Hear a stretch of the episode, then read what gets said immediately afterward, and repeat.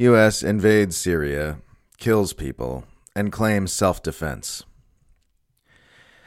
Numerous Syrian and foreign militants have reportedly been killed and several U.S. troops injured in an escalating exchange of attacks between the American invaders and the people in the country whose territory they are illegally occupying.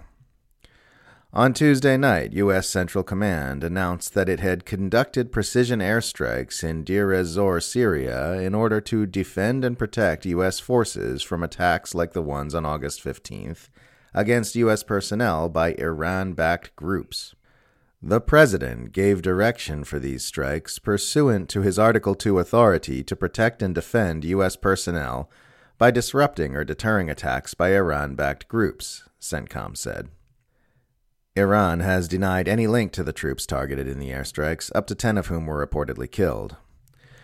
The U.S. attack was followed by rocket attacks on U.S. military positions in eastern Ukraine, injuring an unknown number of U.S. troops, to which U.S. troops responded with an Apache helicopter assault on Syrian vehicles from which it claims the rockets were launched.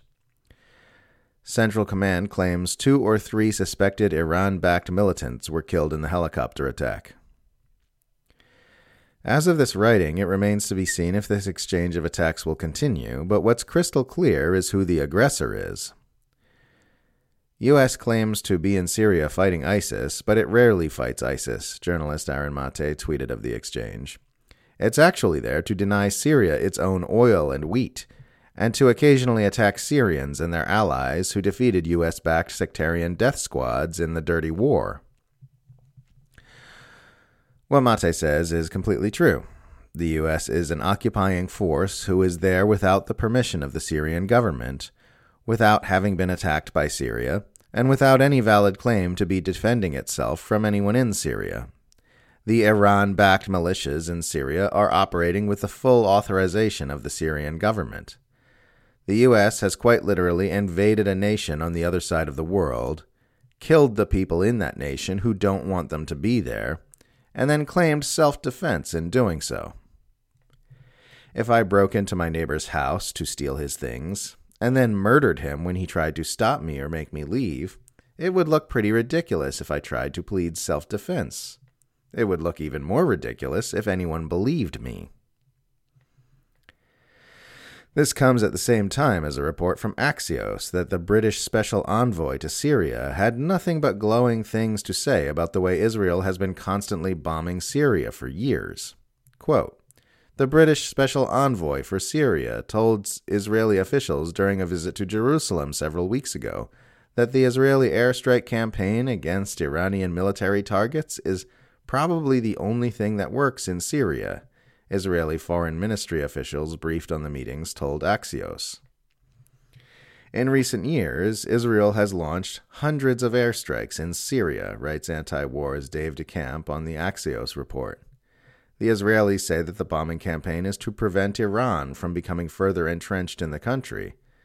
But the strikes often kill Syrian troops and sometimes kill civilians and damage civilian infrastructure. The U.S. tacitly endorses the bombing campaign in Syria and reportedly coordinates some of the strikes, adds DeCamp.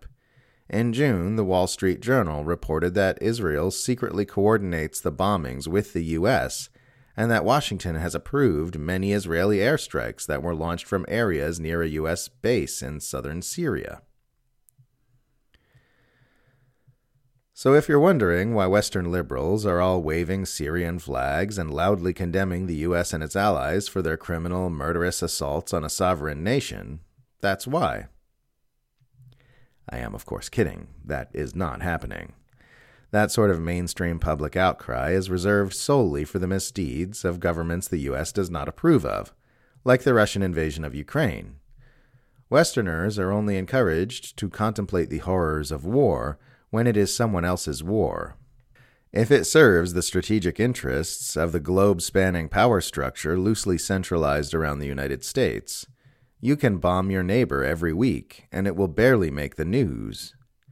You can even invade a country on the other side of the world and then claim you are defending yourself when they try to throw you out.